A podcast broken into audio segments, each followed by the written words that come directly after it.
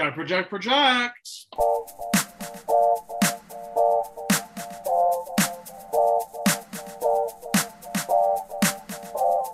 Before we get into this episode, everybody, just another quick reminder and disclaimer. We do not work in the drag industry. We are not drag professionals by any means. We are truly fans of RuPaul's Drag Race and all of its entities and are just giving our opinions. By no means do we think that our opinion is solid and gold. It is truly just us watching a TV show that we both love and discussing our feelings with everybody. So please do not take this as us proclaiming we are professionals in the drag community because we are, Are not. not. good day, good day, good day, everybody. I'm getting better. Welcome back to Escaping Reality, the podcast where friends get together and discuss reality competition series to escape the dumpster fire that is 2021 because it's still happening. We're still in a pandemic. I'm still depressed.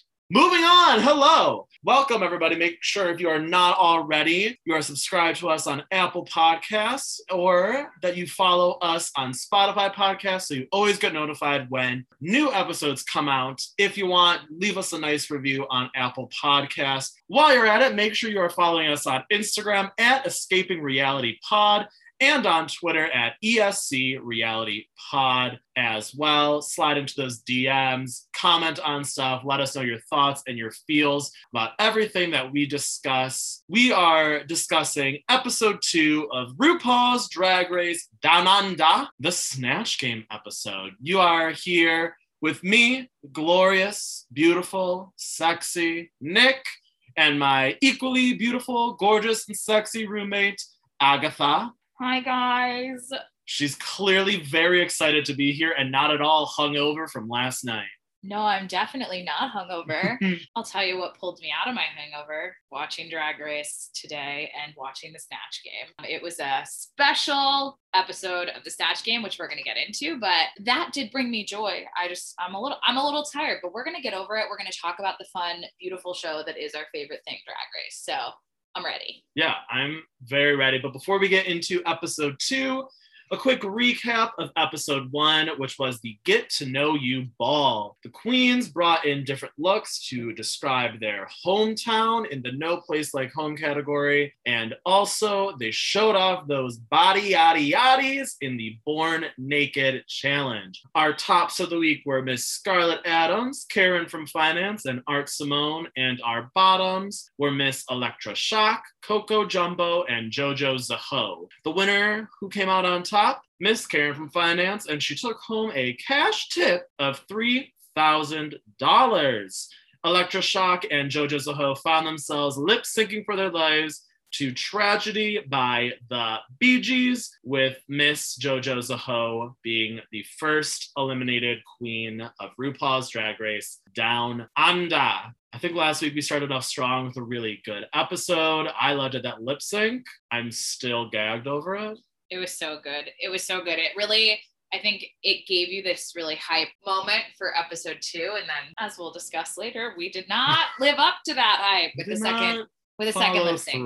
But it was like a very high energy. It was a great, really great first episode. As you guys know, you guys know Stacy from the pod. She is not on this episode yet. She's going to come on later in the season, but she watched her first ever episode of Drag Race was that one. And we were like, It was a good one to start it was with. a good one to start with. It was super fun. The lip sync was so good. The challenge was great. There were so many fun costumes, whether or not you liked them or not, or costumes, outfits, walls. There were so many really fun outfits, whether or not we loved them all. It was like, it was so cool to see how they interpreted it. So cool to see how they worked within those categories. And it was just a really great way to start off the season. Our biggest takeaway was that we loved all of the queens and we were just, we were sad to see any of them go. So Yeah, it's I a think great, it's a mark of a great start. Mm-hmm. you know, I think it was a great first episode, especially for a new franchise. Like thinking about like this is the first episode of Drag Race Down Under ever, and it really started off strong. It gave us some good drama with like the workroom entrances and some of the queens being shady already, giving us some tea. We had the drama of Anita and Kita Mean knowing each other, being business partners, and then also Elektra Shock being their employee. And it gave us some of that. We also got some great workroom conversations about body image and also Australian natives and their treatment. And so we got, it was a very well rounded first episode. And I think a great way to kick off this brand new franchise of Drag Race Down Under. Yeah, I thought it was great. Just for a quick reminder of you all, we are picking our queens of every week, people that we think are going to make it far or will possibly take home the crown. From episode one, my pick was Karen from Finance, not just because she won the first episode. I think her overall edit and her overall story is so far very reminiscent of past winners, especially Lawrence Chaney, who has just won Drag Race UK season two. And so, because of that, Karen from Finance has really skyrocketed to the top of my list. And Miss Aggie had Miss Art Simone for her episode one pick. And now she's gone. Yeah, spoiler. She's gonna have to pick somebody else for episode. yeah, I think it wasn't unwarranted after episode one because she did do very well. She's and I think we'll talk as the episode goes on about just our shock in general at her going home, but also just how she's a strong drag queen no matter the edit. So I'm not, I don't feel bad about choosing her.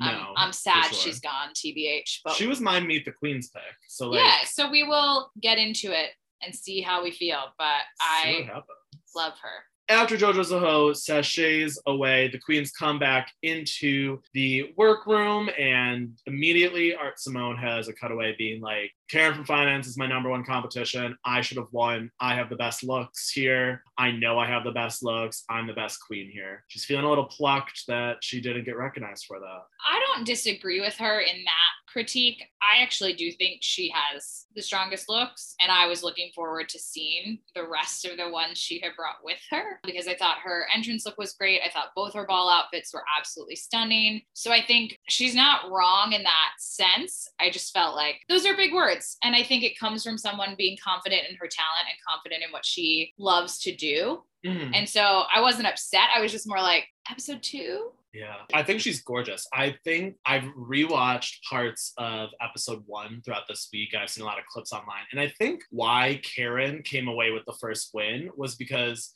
she sold her looks. Like she put on a character with them and like was able to present both looks in fun, campy ways to the judges, whereas Art Simone kind of just like wore the outfits and presented the outfits like a model to the judges, which was gorgeous nonetheless. I think they're she looked beautiful in both of her runways, but it wasn't necessarily like showing you much about her personality. And I think Karen was able to show you who she was. And I think that was kind of the point of the ball because it was like the get to know you ball. Yeah, I think it just kind of it's how you interpret what each queen was really bringing to it. And I think I wish we'd had some background. I love when you get to hear how people came up with their names, like how they Mhm. came up with their drag name. Me just thinking about Art Simone and her name being art as part of her name, it makes me think that that is potentially who she is. She's considering herself as art that she is presenting to the world. So Right. in that way, she's going to do it differently. She's Yeah. going to present herself a little bit more reserved potentially in that way, and that she's presenting her art, which is her drag.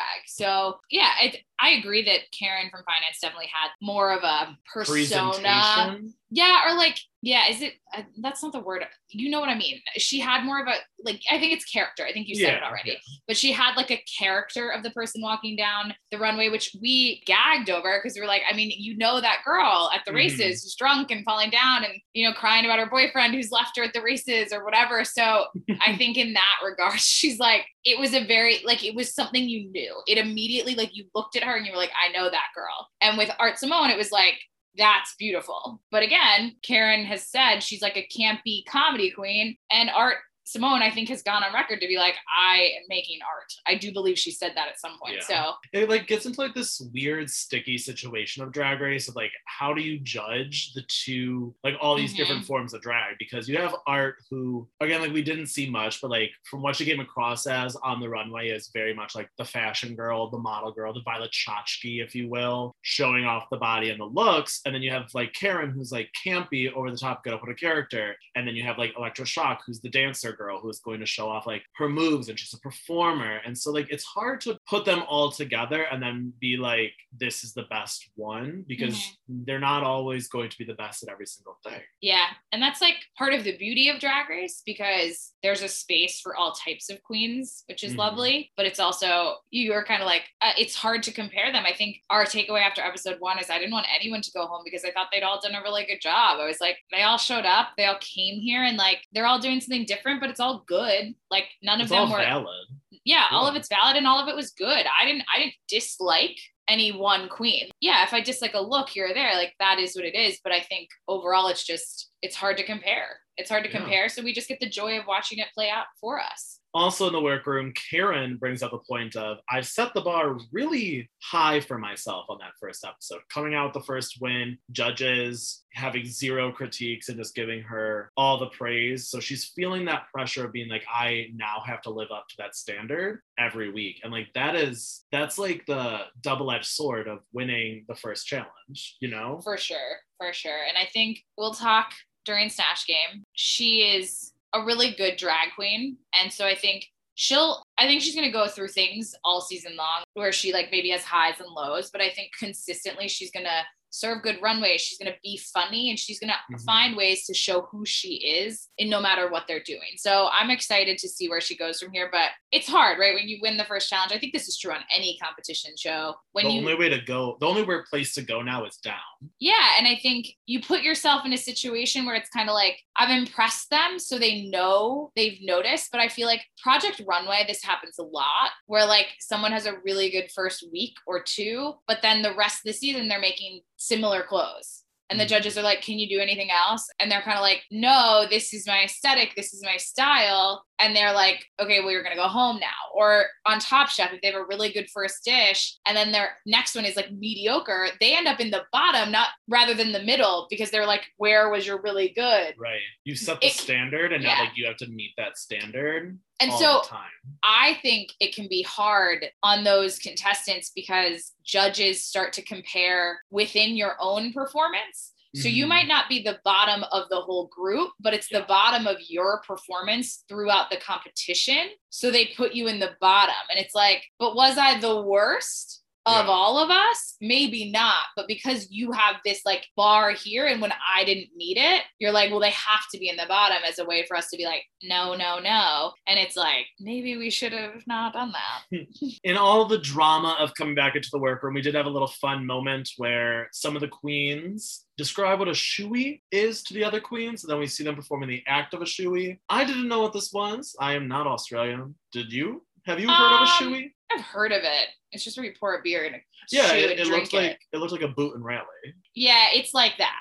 It's like that. Yeah. So we had this. But we did it out of a heel, which is so much more fun. Yeah. Do we think that there's actually alcohol in there, or they just like acting? I mean, Elektra Shock kept drinking it. It's a lot to commit to a bit after everyone else has gone to see Kylie Minogue on the screen. You're still drinking the beer out of the shoe, like if it's not actually in there. But I think they were all like, I need a drink after that elimination. So I would hope to God there was at least one alcohol in there. something. You did bring up that Miss Kylie Minogue makes a little guest spot in the Yes, first she half of the does. episode, just saying hello and then immediately leaving. Nick, you're underselling her. She drops at least seven song titles in her conversation with them in her little video. She drops at least seven of her own song titles in it. I was like, how is this related to the challenge? I don't totally know. I didn't totally get it, but I was like, Kylie Minogue, you look stunning. You look fantastic. There Quarantine is treating you well, bitch. there has to have been like an issue with like filming Drag Race Down Under and like getting actual guest judges. I'm wondering if quarantine rules were very, very strict. Yeah. And so they were like, if you can't quarantine for 14 days on the set, you can't be on the set. Yeah, I'm wondering if that's what it was. Cause That like, would be my guess. They were, I mean, to go to Australia, you had to, you got off the plane and they bussed you to a hotel and you were forced to quarantine right. during COVID. So, which I think is still happening technically now, but now you like can't. Yeah, because really like I good. don't think that we're going to get any actual guest I don't know if we judges. will. I think we're just gonna get these random guest Spot things, spots yeah. they've been doing. Which I don't hate, but I just, it feels like a lot of it could fall to like Reese and Michelle and RuPaul is like, well, you guys are the only people who've really seen them. You know what I mean? Like Right. you've had no other perspective on them as drag queens. Like it's it's literally just the three of you. But on the other side of that, though, they will have been able to see like where you started and how you have continued to grow. Like Elektra Shock, we can see like this you're in the bottom of the first episode, but maybe like in three more episodes, you're crushing the game. Like they will have seen her journey, which also may be a positive side as well. I think though that what's nice about a guest judge, especially one who hasn't seen any of them, it gives you perspective on like how is that queen perceived when Right. potentially like I think this works more in positive for queens or just contestants in general who have a bad like slump. Mhm. Like if they have 3 weeks but one week the next week the guest judge is like I loved them. They were so on it. They were so funny whatever they were. I think that gives the other judges a moment to pause and be like, are we just remembering her as bad because she's been bad three weeks in a row? Or are we Mhm. really giving her a fresh set of eyes? It's like when I get a new class of kids and everyone's like, you won't want to have this kid. I'm like, Right. don't tell me that before I get them. What if they're great? Or what if we have to give them an opportunity to be different? You have to give them a chance to give them a try chance. again. That can be hard when you've watched every single one of them. But in the same vein, they've also seen everything. So they they can really judge your arc but I do think that like light of someone else seeing them and being like, let me tell you what I see value in from that queen that Right. you maybe don't remember or don't see as much because you've dealt with it in a different way. Yeah. After we get this lovely little guest spot, though, from Miss Kylie Minogue, RuPaul walks in, good day, good day, good day, ladies, and announces that today's Maxi Challenge is going to be the Snatch Game.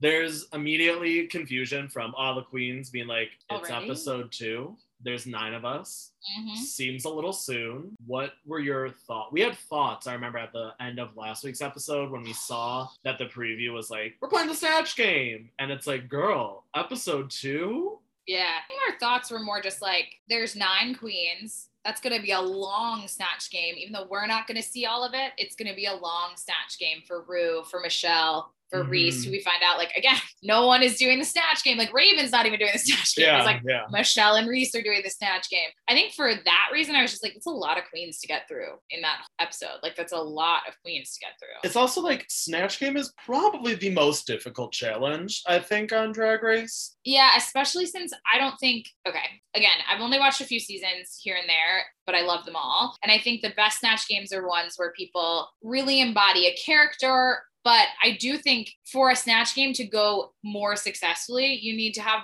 a few comedy queens in the bunch hmm to kind of like pump up the energy because I feel like the more people who are willing to like ham it up and like be kind of over the top and kind of fun and like really just get into it with Rue and Michelle or whoever is the guest spot people, I think that's when you have a really successful snatch game because it makes everyone else lower their guard. They're like, okay, I'm not going to get judged for going all in. Like it's going to be fine. It's going to be fun.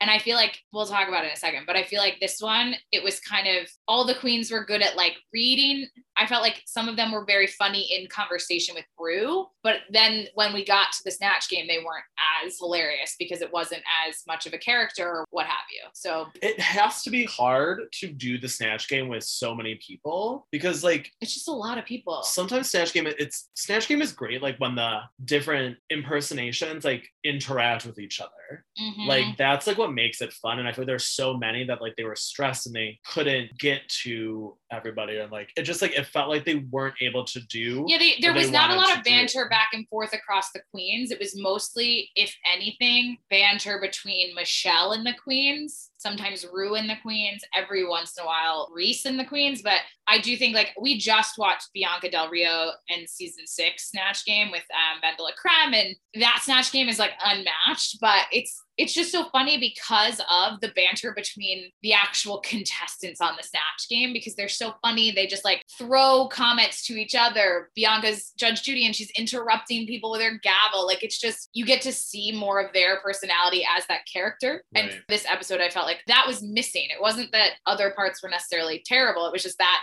banter was missing. Yeah. Before they actually get to the Snatch game, there is a little bit of workroom drama between Art Simone and Scarlet Adams. They both come out with their Bindi Irwin costumes and they're in discussion about who gets to be Bindi, why do they get to be Bindi, with Scarlet eventually saying, I have another character prepared. I can just do a different character. You take Bindi Irwin. Mm-hmm. Art Simone also, she, I think it's in a confessional. She says, I'm known for my Jane Turner impression of Kath and Kim. I don't know. I've never seen the show Kath and Kim, so I don't. I didn't understand that Mhm. reference. But Art Simone was like, "I'm known for Jane Turner. Like people know I can do that impression." So she was like, "I'm. I know people are going to be thinking that's what I'm going to be doing, but no, I'm going to be doing Bindi Irwin." And I was like, in the history of Drag Race, if you have a character you're good at, almost Stick to always you need to stick to that one. Yeah. I'm not saying you can't do new ones, but I think Rue would rather you do it well Uh huh. than you try something new and it flop. That's the thing. Is my like- read on Rue's feelings. Like it. if you're going to take a risk you better nail that risk or like you're going to be in the bottom because like yeah, it's just not going to necessarily go well. yeah and i think that's what happened to art she's like well i want to do something different and then spoiler alert as we will see didn't work out for her Yeah. ugh. It was it was uncomfortable also in the workroom we had kita mean deciding between two different characters between doing dr seuss and carol baskin Mhm. from Tiger King. I think those are so random to be just like it's they're nowhere similar at all. Like you're gonna be an old man or you're going to be a psychotic tiger lady woman. For me, this this was more interesting to me because Elektra Shock is talking to Kita Mean, and then Anita comes over and is talking to Kita Mean. And we talked last week a little bit about how is there like a rivalry between New Zealand queens and Australian queens? And I kind of said maybe it's for more well-known queens Uh-huh. rather than less well-known queens. But I actually did see, like, I was like, oh, all the New Zealand queens are talking to each other. They're not, and like all the Australian queens are talking to each other about who they're being, which I did think was interesting because I, I hadn't gotten that vibe as much. I know that all the New Zealand queens literally work together in the same club. Right. So, like, it could just be a, um, Your friends. you're like close with yeah. them type thing. But it was really interesting to me. I was like, hmm, they are all just hanging out together. But And- yeah, Anita also had like the great cutaway of being like, I'm not gonna try and steer her the wrong direction, but if it happens that way, well, I'm not gonna be mad at it. yeah i it's kind of like that that meme where it's like when someone asks for advice and you give it but then you go but do whatever you want because like you don't want the blame Yeah. So, if it goes wrong, you don't want yeah because like what guilt. if what if you had encouraged her to be carol baskin and it had gone terribly right. you would have felt anita wigl'it would have felt a lot of guilt so i think she was just kind of like what do you want to do because like i'm not getting involved because the the minute you can blame someone else it's gonna get messy so Yeah. what, what do you want to do What are you going to do? But speaking of what everyone is going to do, we finally get to the Snatch game and we have Karen from Finance being Dolly Parton. Wait, can I just really quickly make a comment about this before we talk about the performance? Karen from Finance says no one has ever done her on Drag Race or before in For reference to Game. or for Snatch Game Yeah. in reference to Dolly Parton. Mhm. In my own head, I was like, with good reason, mainly because Dolly is iconic. Yes. And I would just not, if I were going to do Snatch Game, which I don't think I would ever be funny enough to do a Snatch Game well, but with good reason, she's a gay icon for a lot of reasons. And it's a big cross to bear almost. And I was like, You've got to, if you're going to do it, you got to do it perfectly.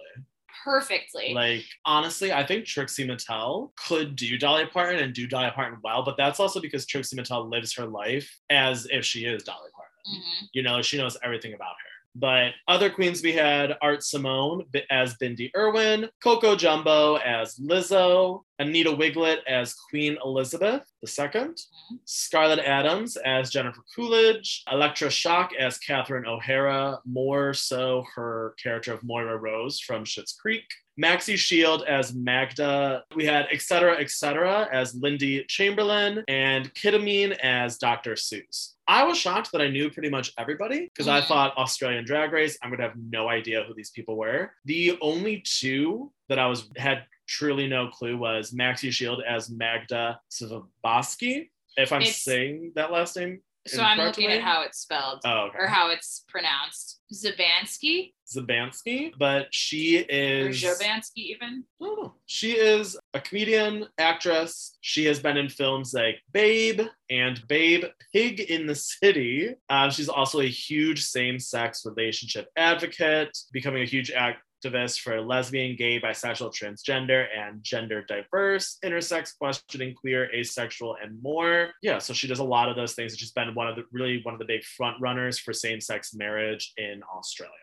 So she's kind of like honestly, like if I were to equate her to somebody in USA, USA, oh lol. Somebody like in the United States that we would kind of see her as, I feel like I would put her as like the Rosie O'Donnell. That's just me kind of reading from Magda's Wikipedia page, but that's kind of like the feeling I get from her. Mhm. And then we had et cetera, et cetera, as Lindy Chamberlain, who I had no idea who this was, but Aggie kind of explained her a little bit. So Um, I had to look her up because I thought I knew who she was, and then I wasn't. I was like, let me just make sure. But there was a case, I think in the 70s. I'm gonna look it up right now. But everybody knows the saying, "The dingo ate my baby." So this is a New Zealand woman who was wrongfully convicted in a murder trial about this woman who her daughter got murdered. And they were like, You did it. And she was like, No, the dingo ate my baby. Like, that's like what it's sort of known what for. is a dingo? It's like a coyote, Got it. more like a dog than a coyote, but Yeah. Hearing that tragic backstory, I mean, literally, who is it? Reese. Oh, in the workroom, I think it was Karen being like- Karen's like, I don't know where the humor is in that. And then like RuPaul during Snatch Game goes, "We're all going to hell after this, just so we're aware." Yeah. Yeah. Um, and Reese is like laughing, but then realizing like, should I be laughing at this? But then everyone was laughing, and you kind of had this moment of like, oh my god, we're literally terrible people. Um, so this is gonna come up a lot when we talk about just like how Snatch Game went, but I think et cetera, et cetera, picking her is a reflection of Australian humor. Mhm. Australian humor and British humor, I find at times can be a little bit like, we're going to go there and you're going to laugh, but you're going to feel like a little guilty about it. That was very evident in the choice of Lindy Chamberlain and then how she did her in Snatch Game. Going into performances, who stuck out to you as the good ones? And there weren't many. Okay, I actually wrote notes. I actually didn't think I They actually like were I take as- that back. There was some that I actually enjoyed watching. when we get to the idea of spoiler alert, Rue says Rue gives a bottom six. She's one clear winner and then she's a bottom six. I personally found more of them funny Than- than six of them being worthy of the bottom, but we'll talk about it. So for me, I actually I really liked Anita Wigl'it. I thought she was hilarious. She did do some stuff with Queen Elizabeth that I was like, I'm laughing, but also like I ah. shouldn't be laughing when she was talking about Megan, and Megan's like, "Well, I want to be safe." She's like, "Wear a seatbelt, darling, and you'll be safe." And it's like, "Oh my god." Yeah, or she she said something about like how do you stay on my good side? And it's like wear a seatbelt and don't say blah. And I was like, They were like, I was like, we're pulling no punches. Yeah. Like yeah, but it was hysterical. Like It I will give it it, to Anita. funny. She was hilarious. I thought she was one of the ones who had good banter with the judges. She Uh-huh. was really funny. I thought again, we'll get to critiques later. I thought Elektra Shock was very funny. Same. I thought she was very funny as Catherine O'Hara. Did she sound like Catherine O'Hara? Not really, but like Catherine O'Hara has such a very specific voice. Again, I'll hear the critique about like maybe pick someone whose voice you can do. But I thought she did such a good job of selling it. I wasn't even that mad. Like I was like, I think I don't dislike what you've done. I think Elektra Shock was kind of like maybe not, she didn't feel the most confident. So she picked somebody that, like, whatever you say as this character is going to be funny and it can be ridiculous. And you can kind of like make those easy things Mhm. because the character is going to be that way. And I think that's a great way to go if you're feeling at all uncomfortable about doing Yeah. Game. I thought she was I funny. I I liked thought she was really funny. I'm also gonna say it. I thought etc. etc. was hysterical. I didn't know who Lydia Chamberlain was, so I didn't get all the jokes and the references. But like whenever she spoke, I was pissing my pants laughing. I was not pissing my pants, but I thought Scarlet Adams was really funny as Jennifer Coolidge. Like Yeah. I thought her jokes were pretty funny. I know they were a little bit one note, which again, we'll get to critiques because I, I feel like you can't talk about their performance without also talking Right. about the critiques. But again, I thought a lot of them were funny. I do think there's something to be said for the idea that like British and Australian humor maybe It's doesn't different. land in the same way, doesn't read in the same way. Like they were, I, some of the jokes you were a little bit like, huh. It's kind of like the scene Spooky Mormon Hell Dream in Book of Mormon where you're like, I should not be laughing. Like this is this is like we've done a whole bunch right now. yeah. And so there were a few moments where you were like,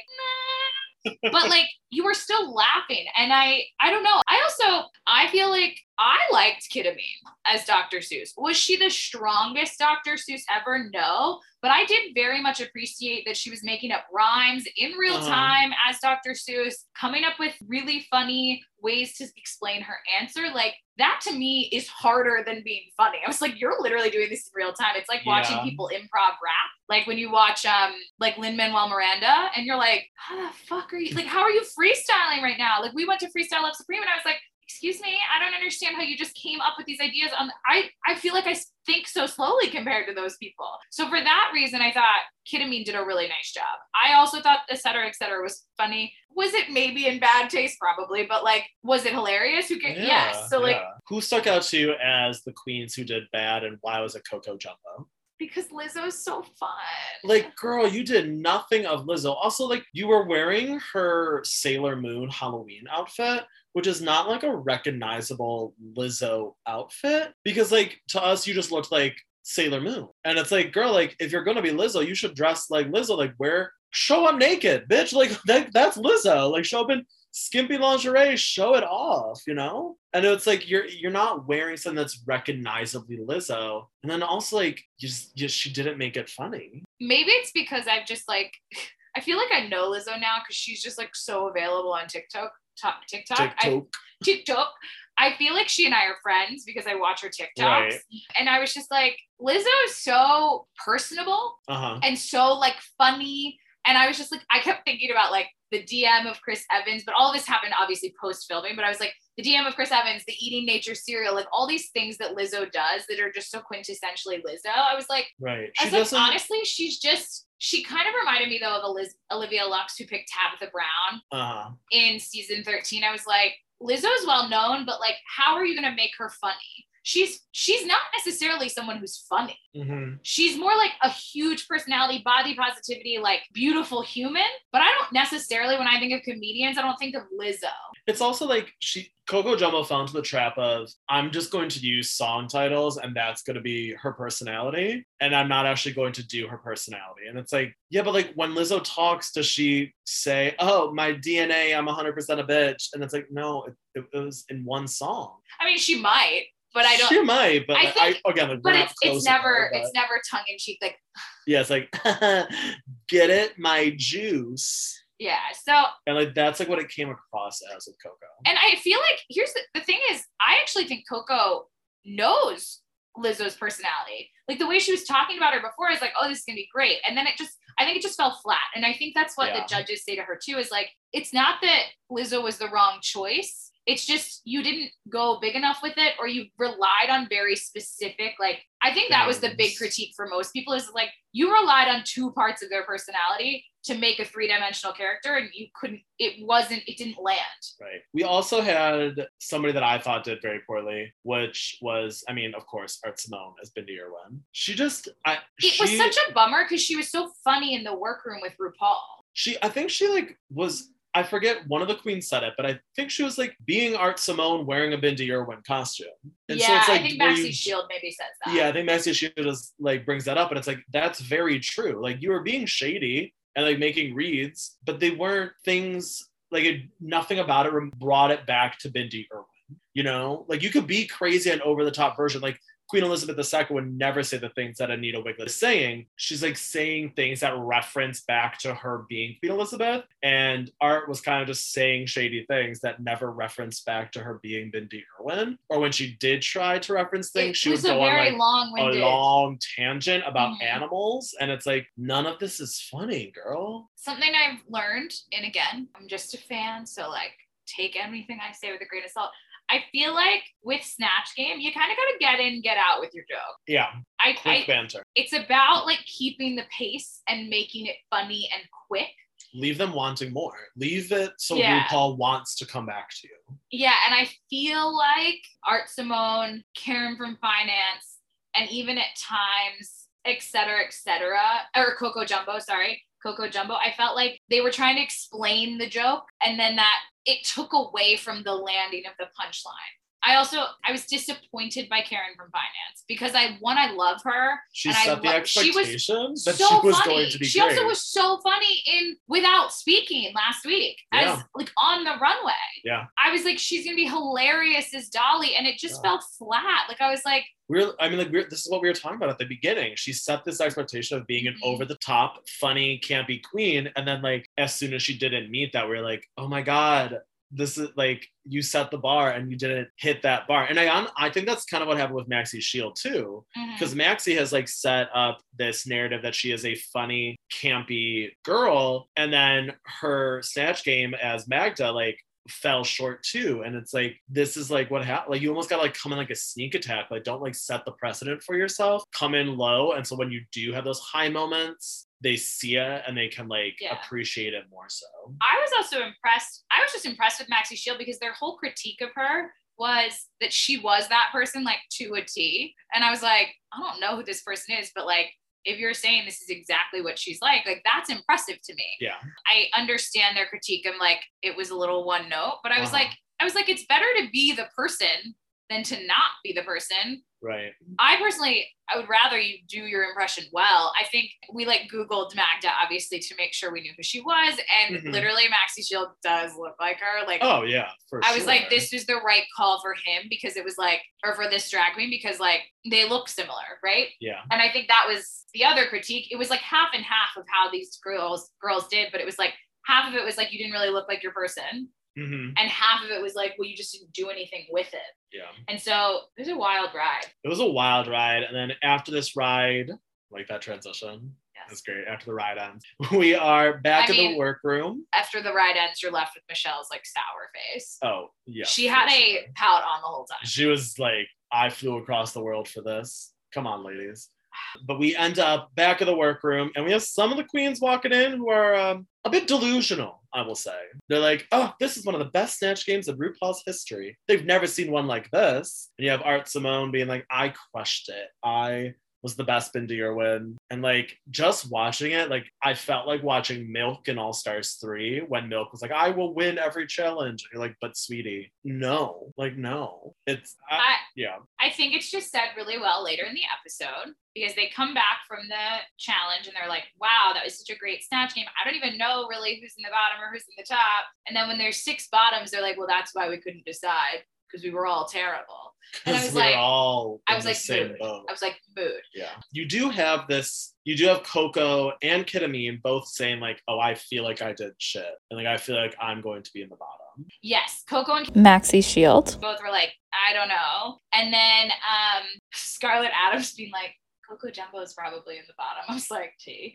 I was like, girlfriend. Honestly, like, I feel like I would feel like this after every challenge on Drag Race. Just be like, I'm going to be in the bottom. I'm just going to do it. Just like Like, I think I would just mentally prepare myself to be in the bottom so that when I wasn't, it was a pleasant surprise.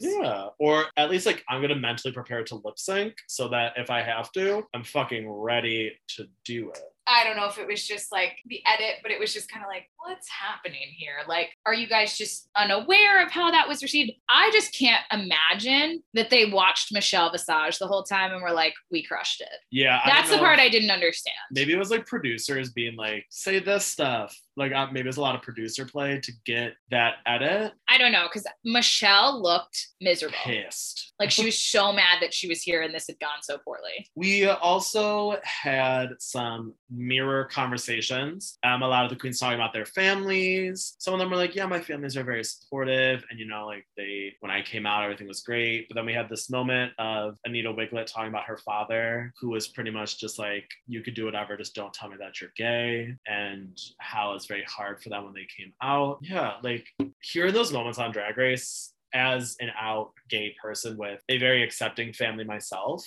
it always strikes me back to reality that my life is not the normal life for people in my community. And it's very much like, shit, like, damn. So that was like a lovely moment to like hear Anita talk about that and like express, you know, I always like when we get the mirror chats and we get to know more about the girls and we get to know more about them and like their lives outside of the show because it lets you in and like it kind of like lets you see like why they are the way that they are. I cannot tell you how much I fell in love with Anita Wigl'it this episode. Uh, I literally cannot tell you how much I loved her. It was just, I honestly can't put my finger on it exactly. Like, obviously, she wins the snatch game, which is so exciting. And it's so exciting to see someone be proud of what they did and then also get recognized for it. Right. It's frustrating sometimes when snatch game is really good and you're like, well, like four queens could have won. This one, it was so nice to be like, she is the clear winner. And I, it was so nice to see her recognized for that. Ross Mathews like has the moment in season 13 where he's like, it's such a pleasure to watch somebody do what they're best at and crush it. Yeah. He's And, like, talking about Rose, right? He was talking about Rose in the Rusical, but like that's how I felt watching Anita Wigl'it this entire episode. yeah, it was just like, it's so lovely that you found something that you love to do. And that, like, even though your dad didn't necessarily appreciate you for who you are, your mom did, and you just like found this beautiful, like, he's not bitter about it. He's not sad. He's like, like he's sad, but he's not like angry. He's just like, and the producer says, What would you say to your dad? And I like obviously like low key started crying. I was just like, Anita, like I love you so much. And she was just, I think Ru earlier in the episode has this moment where she says to her, she's like, What are you like when you're not like when you're low energy? Like, are Oh, you yeah, ever yeah. not like this? And I think it speaks a lot to why Anita Wigl'it potentially is the way she is, is it's not because she's trying to like put on a front or put on a like show. It's that she's like, this is how I want to present to the world. I want to, I want people to feel joy from my presence. And so like Mhm. that's who I am. And I was just like, "Ah, I love you. And it was, I had a moment with her this week. I was like, I loved her this week. Like, loved. I mean, like she hasn't been our favorite from like Meet the Queens or last week's episode, but like this episode like completely changed my point of view on her. They were, like, they were saving all the good content on Anita Wigl'it for episode two. Yeah, they're like, we're gonna make you love her episode two, and I, She's uh, and like it worked. I'm a, a fan. yeah, she's so fun. And like, I think she's also very different from the rest of the queens. Like she is like a very. like a different vibe, just a different feel in general for how she approaches drag, how she approaches others. Like it's just Uh-huh. different. I she's gonna win Miss Congeniality if she doesn't win the season because she's not gonna Yeah. drag people through the mud. She's not gonna be mean. She is like kindness embodied is my read on her and the because she even when um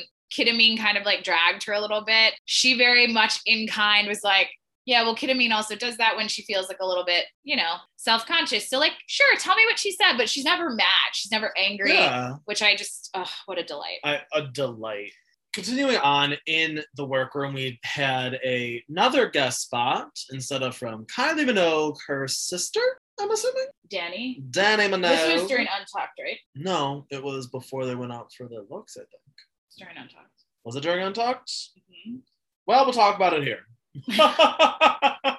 Honestly, I, I was going to skip over both of these guest spots because they were clearly pre-recorded and the queens were clearly not talking to No, they were talking to Dannii though, because she was talking to them about their outfits and they asked her what to do when their performance isn't as good as they would have wanted it to be. Okay, I, they were just like It was just seemed- after they both, it was after the six had been called the bottom six. It was just like to me, both of these guest spots just like seemed random and irrelevant. But also like I guess the Minogue sisters aren't important to me because I don't know much about them. So maybe that was another reason why I was like didn't care too much. The Minogues are very important to Australia. They're very So important might have to been more. Australia. But yeah. we it, just wanted to note that we did get another cameo from a Minogue, and this one was Dannii. hmm But let's get into the runway. Bum, bum, bum. Nick, we do not have the rights to this. It's just I'm I'm doing acapella. Category is C sickening. We are going to toot and boot the looks from the sea sickening category. Again, I just want to express we are fans of the show, and this is just opinions. We don't know anything about putting a look together for drag professionally. So, like, please don't take this as us trying to read these girls. It's just giving opinions on looks. And it's fun. It's much We're doing more it for fun. We swear that we're not mean people. Coming out first, we had Art Simone and bitch. If you're gonna bomb the snatch game, this is a look you're gonna come out of. God, She looked so good.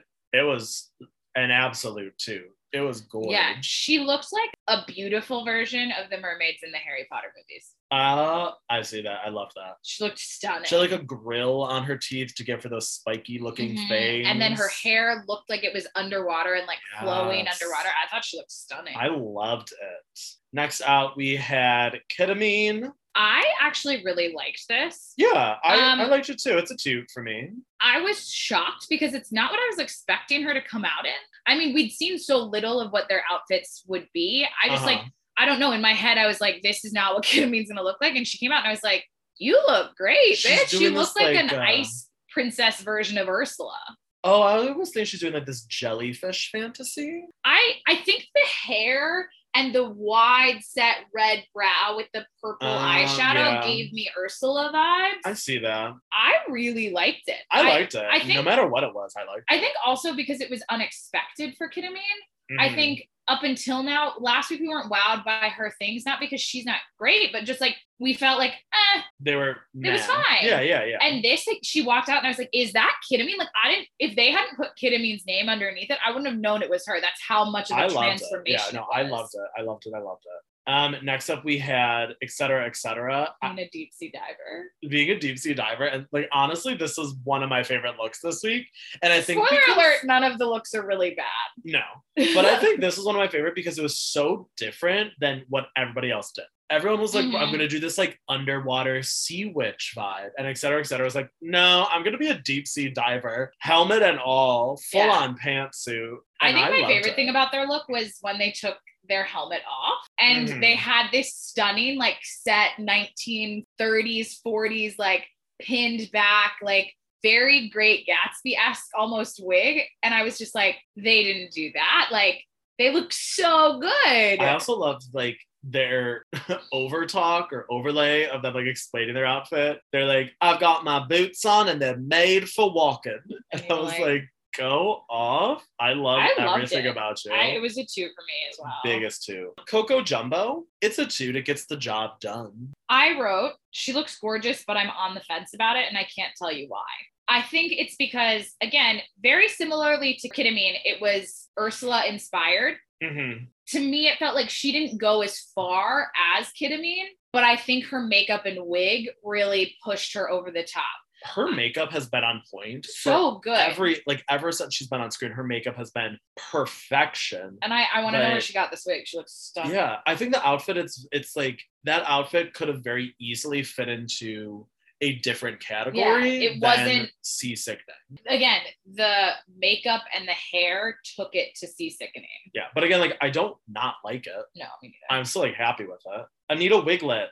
I liked this. I thought it was very interesting. It reminded me of like an old Renaissance painting of sirens with like Mhm. the wind blowing the hair, the like exaggerated Venus body. in yes, the Botticelli um, painting. I really liked this. Again, I don't think I disliked anyone's look, but we'll get there. But Yeah. I really liked this. I thought it was so fun. I loved that her wig was like plastered, so it looked like it was waving in the wind. Mhm. I stand. I stand again. Anita Wigl'it crushed this entire episode Crushed from it. start to finish. Mhm. It reminded me of Joe Black with the hair Yes, the yes. Food, like, like, the ice cream in the wind Yeah, at the yeah. beach. Next up, we had Maxi Shield. I think if I'm going to pick like a bottom look, Maxi might be my bottom look. I, liked it because of all the pearls. I thought, and I loved the concept of it being a mother of Mother of pearl, but it's like a tongue in cheek, like an actual mother of the bride type scenario, which I thought was really funny. Yeah. I liked it, but again, again, I don't think I disliked anyone's looks. Like I can hear the critiques, but me personally, I didn't dislike any. of It's like I, I like it. I think Maxi, Coco Jumbo, and we'll see next with Elektra's. I think like my issues with the looks is it didn't need to be in the seasickening category, you know? Like they're wearing like beautiful gowns and you could put them in any category and make it work. yeah. It's like I think that's my my only issue with them. Does Maxi look beautiful? Absolutely. Yeah. But does it scream seasickening? No. I thought it did when she explained the mother of pearl aspect. I thought that was very cute, very tongue in cheek, very like fun. Yeah. But again, like without her explaining it, would you have gotten the same effect? Probably not, but I liked it. I, again, like I like it. It's just like I wish it fit the category more. But I'm I also think- like myself and my personal drag. Like I'm also going to always go over the top and want something crazy that's like you're taking this category so literally. Like I probably would have come out as like somebody throwing up from seasickness. Yikes. Which no, nobody would have liked, but I would have thought it was funny and clever. So like, who am I to really judge? yeah, I liked it. Um, next up, we had Elektra Shock. She looks beautiful, Best she's looked the whole season. but does she fit the category? I didn't really know what she was going for. She has like seafoam green hair, and then the reference to sea is gone after that. I wrote, I like it, but it's just not as strong as the other ones. I think after you can't come out after Anita, et cetera, et cetera, Kita Mean and Art Simone dress like this and think you're going to make as big an impact. Yeah. I think she almost looked like um it's almost like if Ariel got married underwater. Okay. but like, again, that's me interpreting it my own way. yeah. But that's like- kind of what it reminded me of. I I thought it was beautiful, I but I, thought was she like, looked gorgeous. I just don't think it like hit the category on the head. mhm. Speaking of hitting the category on the head, fucking Karen from finance coming out as like a shark, and then like yeah, the middle of the shark was all red, and like she has this beautiful faux hawk on. Oh my god, I loved it. she looks so good. It was so good, and like this is like what I'm talking about of like taking the category so literally of like, no, I'm going. You're going to know that this dress can only be worn for this category, and Oh, like that's that's, fair, like that's what I kind of love about that. Also, I don't even think it was a dress. I think it was a jumpsuit. Now that I'm looking at it, yeah, it looks like it's yeah, I think it was a jumpsuit, which like fucking go off. Yeah, when she took the head down, I was like, uh, hello. Yeah. You look stunning. Yeah, seriously. Um, and then last we had Scarlet Adams again, stunting. Yeah, and then she was also talking about how she's dressed like the Great Barrier Reef in an attempt to like bring awareness to the fact that the coral reefs are dying, which I also loved. But she just like, where did they say it? Hold on, I wrote something down about this.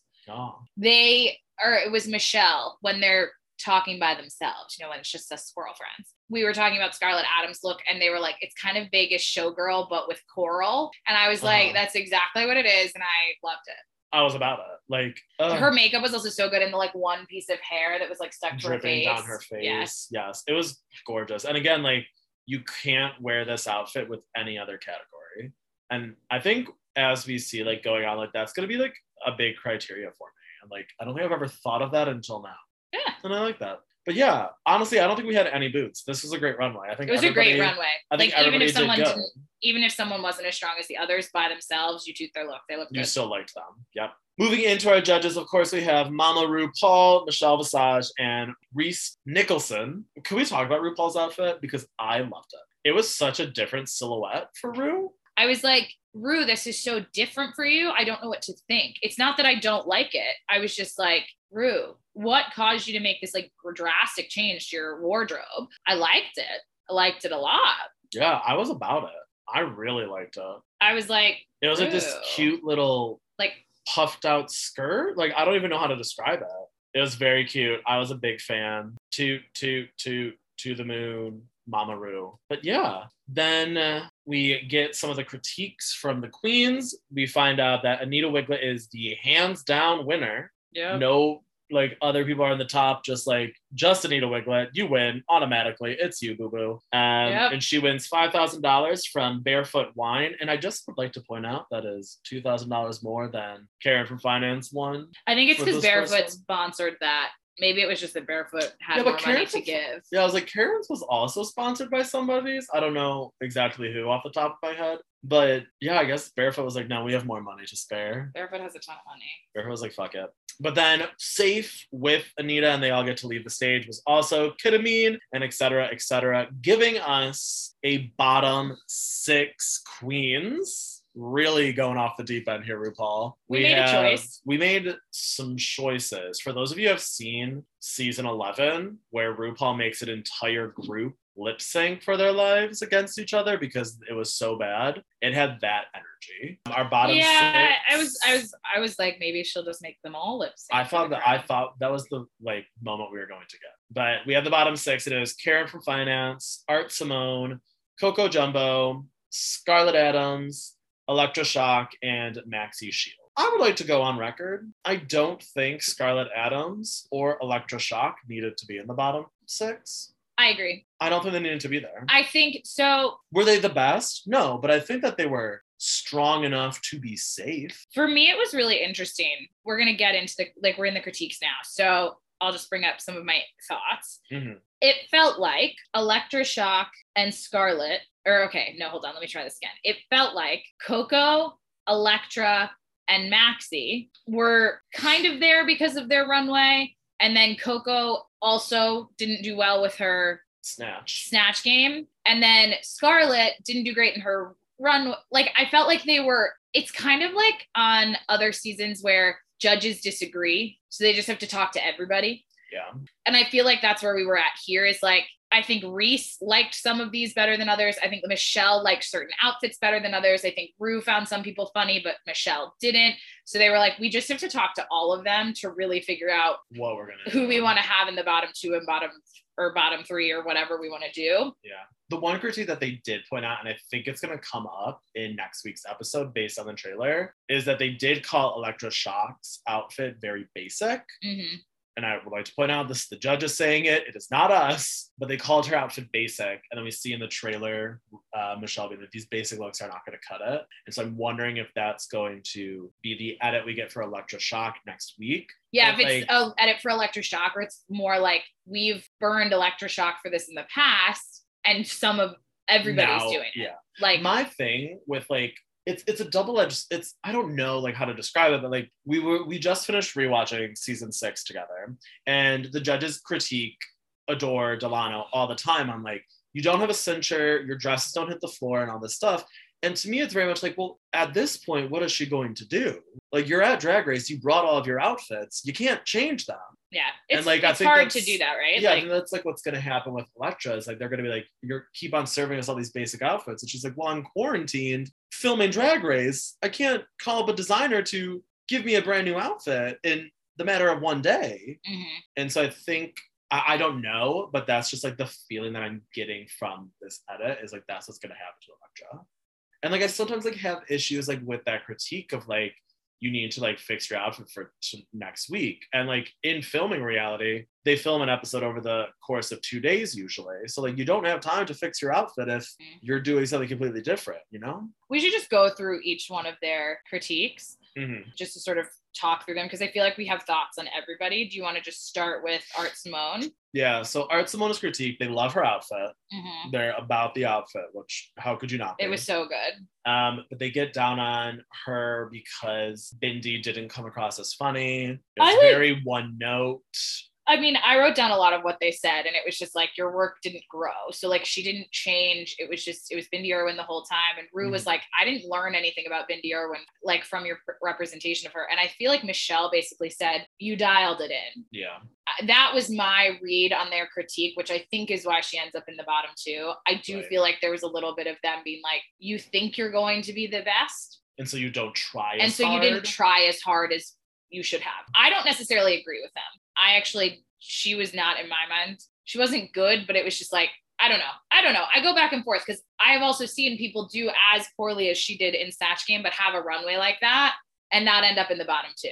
Yeah. With me, and like we'll get to it when we talk about the other person's critiques. I like there was people who I think got red for their snatch game and then also got red for their runway. And it was weird that they chose to put Art Simone in the bottom two when they only read her for her snatch game and didn't read her Mhm. for her runway.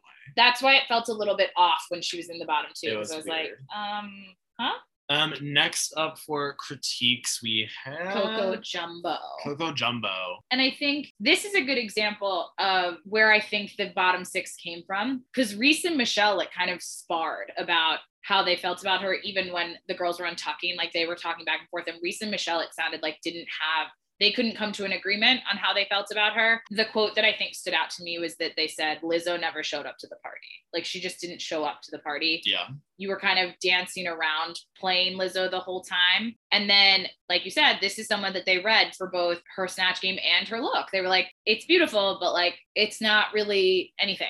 Yeah. Like- it's not blowing me out of the water. It's like it's there, Mhm, you know? mhm. So that made sense. Then we had Maxi Shield. Maxi Shield. This is the person that I think should have been in the bottom two against Coco Jumbo. I, I thought she was going to be because they read her for her snatch game being a little too like ding ding ding. nose. Yeah. And then they didn't like her look. I like liked look. it, but they didn't like it. They were like, it's a little bit boring. It's like not really. Right. And I think their critiques for her Magda impression were like, you were kind of too perfect. almost like it wasn't you, it was Magda, which I think is a fine line because at times you want it to be very Magda. on the nose, Yeah. but you also want to give your own personality. And they were like, you were just Magda. You weren't Maxi Shield as Magna. well, because I as think Magda, I should say. uh, speaking as someone who has never done Snatch Game, but having watched all the iterations of it, Snatch Game, I think you're you're supposed to be portraying a caricature of the person you are impersonating. Lindy Chamberlain doesn't really act like that about her baby. You know, No. Queen, Queen Elizabeth doesn't really Would act never that way. say the things she yeah, said. but like you're being this over the top caricature of the person you're portraying, and Maxi Shield was kind of just being Magda straight up and down. yeah, which I think was a fair was a fair critique, but I was I was shocked she wasn't in the bottom two because of it because she was read for both parts of the Yeah. week. Same. But next was Elektra Shock, and they, um, uh, it was- thoughts. I feel like their critique of her was confusing for them as well as for Elektra Shock because they were like they were like- critiques, we didn't like it, but we loved but it. But we loved it, and I was like, huh? And they were like, Catherine O'Hara, you were not. But you were funny. but you and were, funny and you engaged with us and like made us feel included and i definitely laughed at things you said or did it just wasn't catherine o'hara and i was like here's the thing an american accent and then an affected american accent is going to be hard for someone from new zealand to get right, Right. and i had her energy i was like I the it. outfit i knew who she was like she was labeled Catherine O'Hara, and then I looked at her and I was like, "Yeah, that's Catherine O'Hara." Like, is it perfect? No, but I was like, "I get it. I understand, I understand, it." They like read her. They're like, your outfit as Catherine O'Hara didn't make sense, and I was like, I don't think you've seen Schitt's Creek because like that's what Moira Rose wears. Yeah, I was maybe she should have said she was Moira. So the T with Snatch Game is you can't because characters are copywritten, but the actresses are not. So like a lot of the times that like queens will play a golden girl, like we saw with Elliott with two T's, she was clearly playing Blanche Devereaux, but she was like, no, I am Rue Rue McClanahan." McClanahan. I got It's like that's the deal. Like she says, I'm Catherine O'Hara, but like clearly she's being more Moira sense. Rose, but you can't say I'm doing Moira Rose because it's copywritten. It's like I got that she was doing that character. And like the Same. voice, wasn't the best? No, but it wasn't so far off that it took me out. Yeah, I wasn't like, oh, I don't know who she's being. Yeah. I was like, no, I get it. Like that's Yeah. the vibe. Next was Karen from finance. And I just like, I feel like we need to say Michelle's quote. If you don't nail her, you're going to fail her.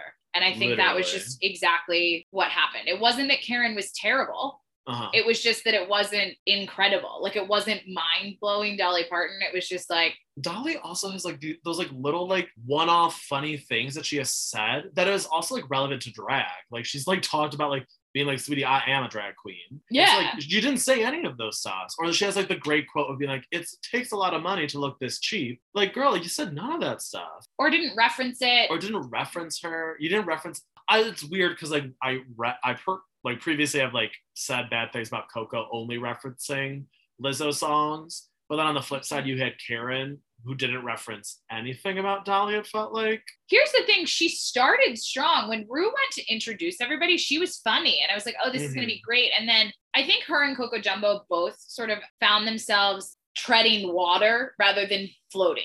Do you know what Yeah. I mean? So I Yeah. felt like they were trying to beat themselves to their own jokes. And it was like, I think if you guys had relaxed into it a little bit more, but again, I think also with nine people, you're vying to try and get spotlight. So I don't I don't know if it's necessarily their fault. Like it's it's a huge number of people to try and impress with Snatch Game. So Yeah. And then last we had Scarlet Adams. Scarlet Adams, who like again, I don't think needed to be up there. Again, I think her and Elektra Shock probably didn't need to be up there. They were just, I think they read her mostly for not looking like Jennifer Coolidge fully. Well, and then they said you were only saying funny quotes from her movies or Mhm. from her like interviews. I'm like, yeah, like But that's what Jennifer Coolidge does. like I was like Jennifer Coolidge. If you watch any interview, she's just one walking meme. but she also like she references like Cinderella story. She like used that scene as like a whole thing that she did on social media.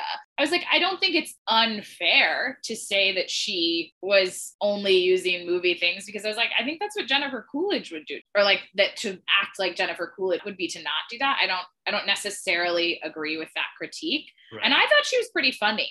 They were like, it was all about food. And I was like, but again, I think Jennifer Coolidge is also like a lot about food. So Right. Yeah, I mean, like honestly, like when I heard Jennifer Coolidge, have you ever seen the funny TikTok of her and somebody like panning up from her feet? She's just panning up, and it just goes to her face. and just goes hi, and then it ends. you have shown it to me before, and I was like, it is my why? favorite video Jennifer Coolidge ever. But yeah, after all the critiques, we find out that the bottom two who are lip syncing is Coco Jones and Art Simone. Coco Jumbo. Coco Jumbo. Why did I say Coco Jones? Who's Coco Jones? Not That's from something. But it's Coco Jumbo versus Art Simone. Oh, she's in that um movie Let It Shine on Disney Channel. she's That's the it. she's the girl who plays the like singer who like Yes, yes. and she like meets the rapper, but it's Yeah. like not really him. That movie, by the way, everyone go listen, go watch Let It Shine on Disney Channel Plus or on Disney Plus. Amazing. It's it's the most underrated like early 2010s Disney Channel original movie because no one watches it because they think it's about gospel. It's not about gospel. It is, but it isn't. Just like get into it. Get into it. It's Thank you for coming on this journey with us, talking about Coco Jones. But yeah. But that's who she anyway, Coco Jumbo versus Art Simone lip syncing to I'm That Bitch by RuPaul. And let us just let me just say this. What a letdown based on episode one's lip sync.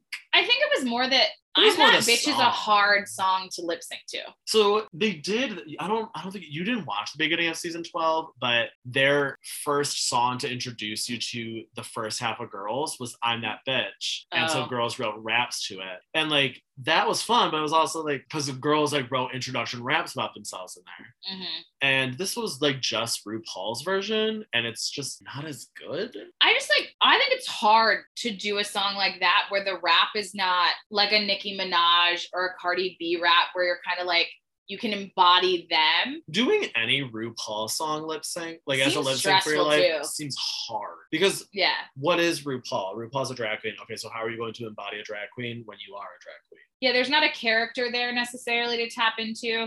I felt like while I was watching that Coco, I was really rooting for Art Simone. As you guys know, she was my queen of the week last week. But I felt like she had made it was kind of you might know what lip sync I'm thinking of, but I don't have them memorized the way you do. In, and I mean that complimentarily. Com- compliment as a compliment as a compliment. Let's go that There direction. go. There's a lip sync where someone makes a choice, like a character choice, and you're like, this isn't it. But then they just like do it the whole time. And I felt like that's what happened with Art Simone. She was kind of doing this weird, like, mm, mm, mm, like character thing. And I was like, I don't know if that fits this song. Um, oh, I know what you're thinking who of. am I thinking it's of? Trinity, not K Bonet, Trinity the Tuck versus I forget who she's against. Oh, I think she's against Latrice, and she's Yep. wearing this old woman suit and the like saggy boobs. And, and the like, saggy tits, and you're like, this does not fit the song. Why are you doing this? And then everyone's like, Trinity, what the fuck? and and she Yeah, does this It's All Stars character- four. Yeah, it, she does this character thing, and I'm like, I don't think this is it. It's not, and like Trinity, it was kind of fine to take that risk because they were lip syncing for their legacy. Not for their not wife. for like their Yeah. lives. Like there was no chance that she's gonna go home. But like Art Simone, like I don't know. I guess I don't know because I've never done that before. But it's almost like okay, like you see it's not going well and they're not being receptive to it. Maybe like maybe switch it up. Yeah, I think there's I think there's another lip sync that maybe is in like season eight. I don't I can't put my finger on it, but where it's Mhm. kind of like that. Maybe it's actually season twelve. It might be a Jackie Cox moment. Jackie Cox. Jackie Cox also has this weird character when they do "Kill the Lights in Oh. the Moment." Again, we don't have the rights to any Um, of this, and but uh, versus Heidi N Closet, like that shtick worked. Like the Yeah, exactly. So much so that it ended up in a double shantay between Heidi N Closet and Jackie Cox. as it should have been, as it should have been done.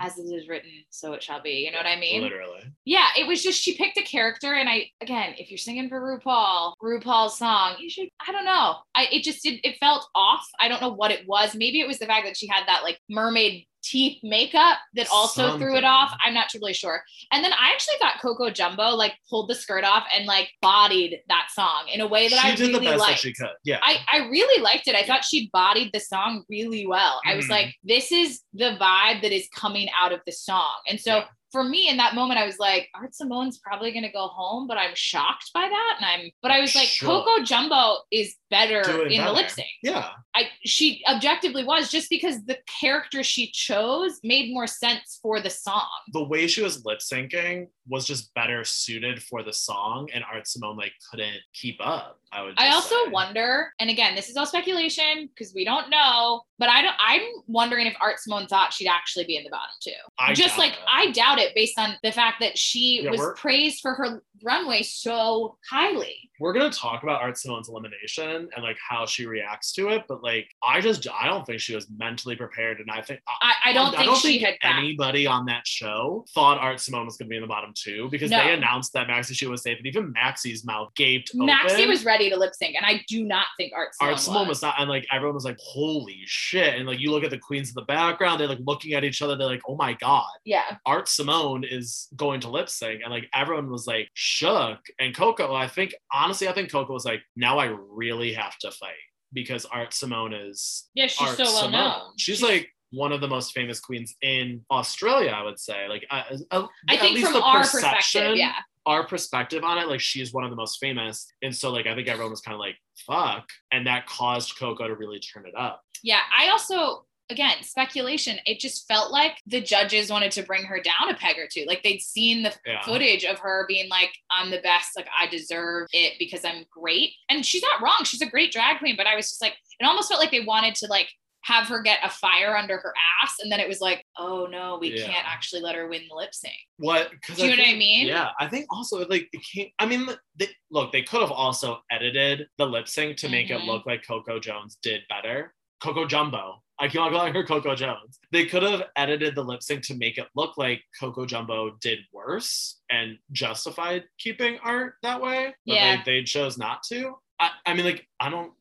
It was hard to understand. Again, we don't see the whole footage. We just see like 30 seconds of it. Yeah. But from what we saw, it just felt like Coco really went for it. And Art Simone, I just don't think she was planning on lip syncing. I think They did was- say in the workroom, I none of us are safe. Like we should all be practicing lip sync. And I think we saw footage of everyone practicing lip sync. So I don't mm-hmm. think she didn't practice, but I think in her head, potentially Art Simone was like, I just don't think I'm gonna be in the bottom two. look, I don't know her and like I don't know her reputation or anything following her, but I think she had a cocky attitude going in, or like not maybe not cocky is the right word. Maybe she was like, I know I'm good and I'm going to be able to skate on being good. And then she just didn't prepare enough because she was like, I'm not, there's no way that I'm going to be. All right, maybe there's a slight chance that maybe I'll listen to the song once or twice, but I'm not gonna really practice and get ready for it. And then it like bit her in the ass. because it wasn't like she didn't know the words. Like she's, it, you know, it wasn't a Valentina. Yeah. You yeah. know what I mean? Like it wasn't like she didn't know the words. She knew the words. So there, there was an inkling in her mind that she could be in the bottom two. Right. So I don't want to discredit her in that way, but I do think it just felt like she wasn't mentally prepared for it to actually happen. I think she was like, I'll probably be in the bottom three because they really didn't like Bindi, but like my outfit will save it. Which is a fair reaction. That was our reaction. We were like, she's gonna be safe because of her outfit. And then when they announced that Maxi Shield was safe, everyone was shocked. I was shocked. I was Everyone was I was like, I was like, what?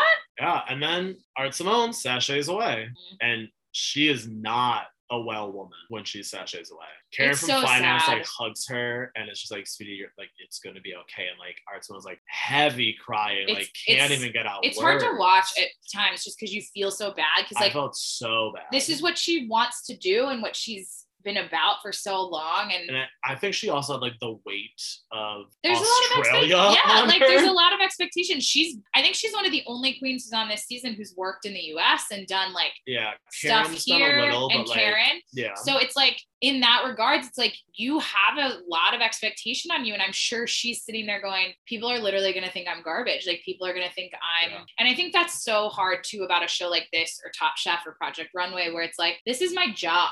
it's like profession based and it's like I didn't make it in like the Olympics of my profession like that fucking sucks. Yeah. And I, I can't even, I can't even pretend to understand what she would be feeling in that Oh, yeah. moment. The producers like have a moment where they're trying to calm her down and the producers like but like you were here like let that and Art Simone's like it doesn't matter. And I think And it I'm just like, it just ooh. speaks to you. To me, it spoke to it just like her really like wanting it, which I think is something that's so valid. I think it's such a valid feeling to be like, this is what I've worked for. So here's hoping they have an All Stars Australia at some point. I, I think she's international all stars. I think I think she would be worth a look at again. Do you know what I mean? Like yeah. she's she would be a worthwhile queen to have back, mainly because, or not mainly because, but partly because you know she has a following, so people Yeah. would watch her. people then, want to see her succeed. and they want to see her succeed and like it's up to her to decide if she's going to listen to critique and like come back and like potentially you know fully go all in it also just makes you wonder i wonder if she's I, if i were her i'd be sitting home being like why didn't i just do the one i know i'm good at Mhm. that i know would have gotten laughs that i know i could have bodied as well as i possibly could have and it's just it's one of those things where not even hindsight's 2020 it's more just like you picked this choice and you went with it and then you realize like hey wait this isn't what I wanted to happen. It's not totally how I saw myself going here, but I mean, we love you, Art Simone. We have been fans since Meet the Oh, Queens. love. Like, I, it is so sad to see her sashay away. But I feel like that's how we're gonna feel about every single one of these. honestly, queens. like, I felt sad watching JoJo Zaho last week. Yeah, sashay we away. like them all, I'm, like- I'm a fan of everyone here. any critique we give is given with love because at the end of the day, we just enjoy them on our screen. We Yeah. do. We just enjoy watching them. Let us know your thoughts and feels about Art Simone sashaying away. If you agree with the bottom two, if you agree with the critiques, let us know in those comments or slide into our DMs. We want to continue this conversation for sure. But moving into our final three segments of our pod, let's give out some vibe checks. I'm ready. I know Are exactly you ready? Then. I'm gonna have you go first. I wrote in the plan that I'll go first, but I'm not mentally prepared to go first. it's at the end of Snatch Game when Rue goes, the winner this week is JoJo Zaho because she got to go home last week and didn't have to Oh endure any of this, which is how you know that what was edited down came from a big old long pile of maybe not the best because that literally cracked me up. I was like, Rue, are you good? Similarly, my vibe check was Rue at the judges table, like after crowning Anita Wigl'it the winner, being like, I mean, this was some, this was some snatch game. And I was like, the rumors, guys, like y'all, were Mhm. true when people said that this was a poor snatch game. It We saw it, definitely we saw a heavy edited version because it wasn't miserable to watch. I it wasn't miserable watching to watch. I 100% agree. What was uncomfortable was watching Michelle literally hate it. Yeah, I was like, we're missing pieces. we're missing. We're missing stuff that's causing Michelle to feel more uncomfortable, that's causing Rhys to be uncomfortable. Yeah, it just, Yeah, those are our vibe checks that like when the judges are kind of being like, this is we're, we're gonna have to edit this to make this a funny episode. the y'all. winner is JoJo Zaho, who literally Rue sent home last week Uh, because she didn't have to participate. I was Literally. like, uh, Rue. after our vibe check, who is your queen of the week? Girl, you gotta pick somebody else. I know. Your yours got Um, eliminated. Again, I told you guys I'm picking based on feelings. It's going to Anita Wigl'it. I obsessed with her now. I- we're gonna see if I just send home someone every week. Do you know what I mean? Girl, I'm Anita Wigl'it. I'm sorry if you go home next week. It's the curse I didn't of do it on purpose. it's the curse of the love you. Cummings. I'm gonna stick with Karen from finance. I think yes, she was like lower this week, but I think she is still getting that great edit. She was also very self-reflective and Untouched. She walked in, she's like, no, there is a reason we were all on the bottom, y'all. Yeah. She was very self-reflective, and I appreciate that, Queen. So Karen, you're sticking as my queen of the week. Who is your queen of the week? Make sure you comment and let us know. Make sure you slide in those DMs. We want to continue this conversation. Let us know. We are going into our final segment of our podcast, which is rapid fire. Oh Jesus. We only have a couple. First one, Aggie. It's time for Snatch Game. Who are you playing? Uh, I saw this in the plan an hour and a half And you ago, ignored and it? I got real stressed. she Um, ignored it, and now we're back here. and now we're back. So the irony is that like my one skill set in terms of like Life. is- embodying a character is I can do an Australian accent. It's not perfect, but it's like pretty good. I mean, to the American ear. To the American ear, I sound Australian. Yeah. So ironically, I would want to do maybe someone Australian, similarly to Rose. Similarly to Rose, like Rose was Mary Queen of Scots Right, right. because she could do the Scottish accent so well. And with that being said, I don't know who that would be. That would Olivia like Newton-John. yeah, but like I again, you I feel like the most successful snatch games are when Mhm. you embody someone that you feel like you know as a friend Yeah. or like that you can be them in any situation. I don't feel that way about um, Olivia Newton-John. The only person that's coming to mind right now is someone who's not super famous, but it's Sharna Burgess. She was a judge on Dancing with the Stars Australia, and she is a dancer on Dancing with the Stars in the US. Um, and she has this like crazy red hair, and she just like, I don't know, I feel like I know her. I've followed her for a very long time. I like literally, it's like being on her Patreon. I like pay for her close friends list. um, I'm obsessed with her. I think she's just hilarious and so funny, and like she's just like fitness goals in a lot of ways. But I don't think I could do her as a snatch game character because I don't think she would have You that have much. to like Maybe I have could do like Nicole Kidman. Oh yeah, you had just somebody who's like has a big personality or like is kind of like yeah, I feel like Nicole Kidman could maybe work. We talked about Mhm. last week how Nicole Kidman could be kind of hard, but I think with her like breathy, like Australian accent, I could like make that work. right. And I could talk about Keith Urban. I could talk about being married to Tom Cruise. I could talk about like all my acting choices that I've made. I could talk about the prom. Like Yeah. there's like enough there to work with that you could Mhm. kind of get like funny. I So- think that would be the vibe. for me, like again, honestly, if I ever become a drag queen and I go on Drag Race, Snatch Game would be the challenge that I'd be the most terrified for. I feel like I would not do the best, but I, I Mm-hmm. it's a lot of pressure. it's a lot of pressure. I think for me, I was thinking of somebody who do I relate to that's kind of like crazy and is really over the top, and I can make funny, or that like I can also be crazy and over the top as well. Mhm. And like the first, like someone who came to mind was like Kristin Chenoweth because Kristin Chenoweth, yeah, Kristin Chenoweth has this like tendency to like just randomly belt out into song and sing really crazy and obnoxious. And I feel like that's very much my personality. And also that could work out really funny in Snatch Game. I also feel like personally, like I could do Paula Deen, which was just done. Well, not just done, but we just watched season six where Darienne Mhm. Lake portrays Paula Deen. Honestly, when picking Snatch Game, I'm not picking somebody to win. I'm picking who's gonna keep me safe, basically. it's it's hard to it's hard with snatch game because you can know a character really well we've seen this in the past Mhm. and then rue doesn't find it funny Yeah. You also Um, need to pick people who like you need to have somebody that Rue knows. Or like if Rue doesn't know them, you need to make them so funny that it doesn't matter that Rue. exactly. Exactly So Snatch Game is not a challenge that I will ever want to do.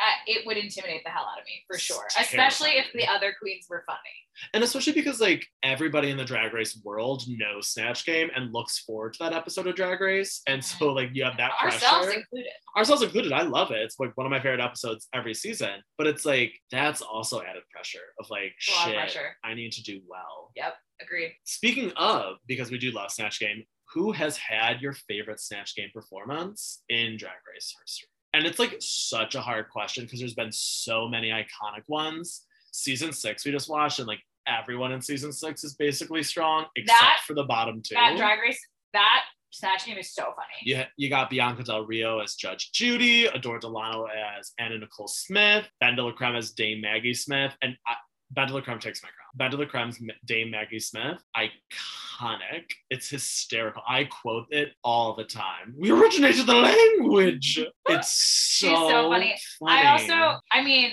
Oh, I'm sorry. I also have to point out Jinkx Monsoon's Little Edie on So season five. funny. Oh, So I. I thought that this is pate, but I think it's just niblets for cats. Like it is so funny.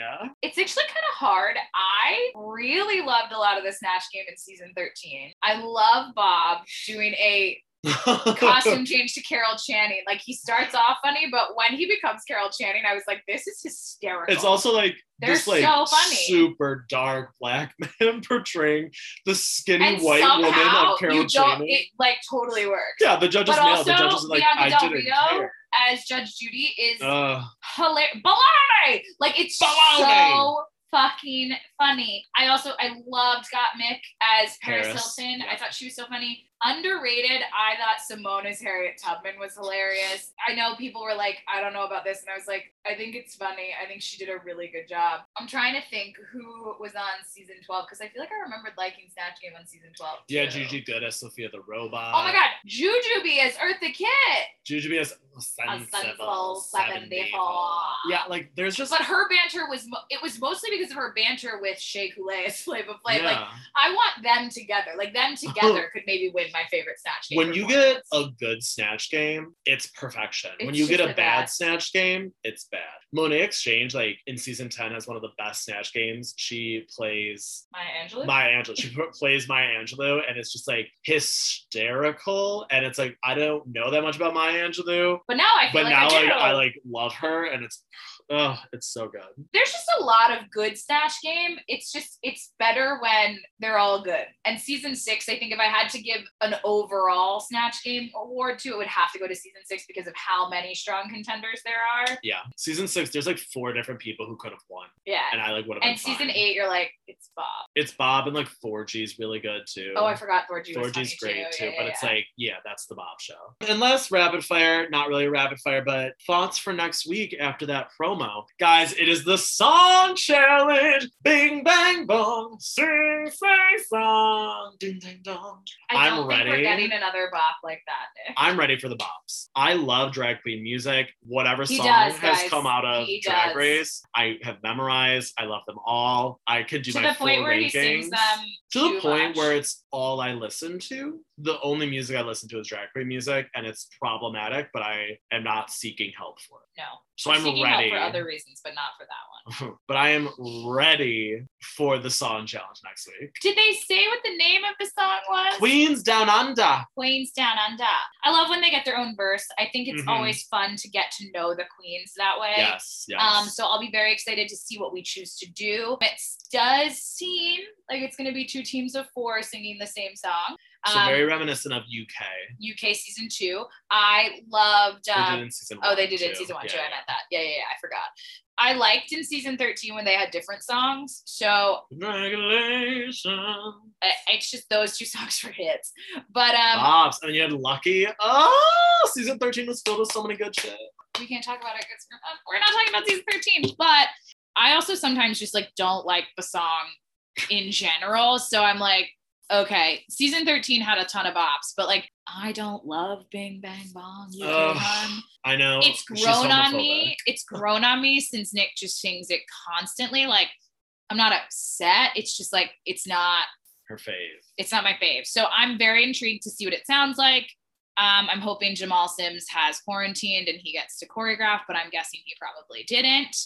So I'll be intrigued to see if it's oh, Queen Oh, yeah. choreography, like they have to make their own choreography. The only dancer is that. Elektra Shock. So And like we did get teased with some drama with Elektra Shock, being like apparently she maybe it's related to choreo. maybe then. it's related to choreo, but apparently she puts her foot down and all the queens like, girl, like you gotta like can't it's a group challenge. We gotta do it this way. And she's like, no, do it. So curious to see how that works out. We also got like a lot of heavy commentary from the judges when they're all looking at the looks. So I'm I'm very interested to see next week. Honestly, I've been loving this season. I know it's only been two episodes, but It's I'm great. in. I'm in. it's great. season. I think it's, great. really fun. I think the queens are just so lovable. Like even if they have a misstep or whatever it is, Yep. it's just they're so lovable. I, I think we're just gonna be sad to see someone go home every week. So every week. every I think week. I'm just going to enjoy the ride and have some fun and enjoy watching a show that I just love so near and dear to my heart and just like let the fun continue. So thanks for coming on this journey with us. Yeah, and with that, roll that outro. Thanks so much for tuning into this episode of Escaping Reality. We are so grateful to have you all in our podcast fam. If you liked this episode, make sure you are subscribed and give us a rating and review on Apple Podcasts. If you're listening on Spotify, give us a follow for new episode notifications. We love interacting with you and want to hear your take on each episode as you watch slide into those DMs at Escaping Reality Pod on Instagram or tweet us your feels at, at ESC Reality Pod on Twitter. Go ahead and hit us up. We're excited to finally watch a show in real time with y'all and can't wait to go on this RuPaul's Drag Race Down Under journey with you. Make sure you follow us on social media to see how you can interact with us about the show and your favorite queens and looks. We have lots of fun episodes planned, so stay tuned for all your Survivor and RuPaul's Drag Race Down Under content. Thanks for listening and thanks for escaping reality with us.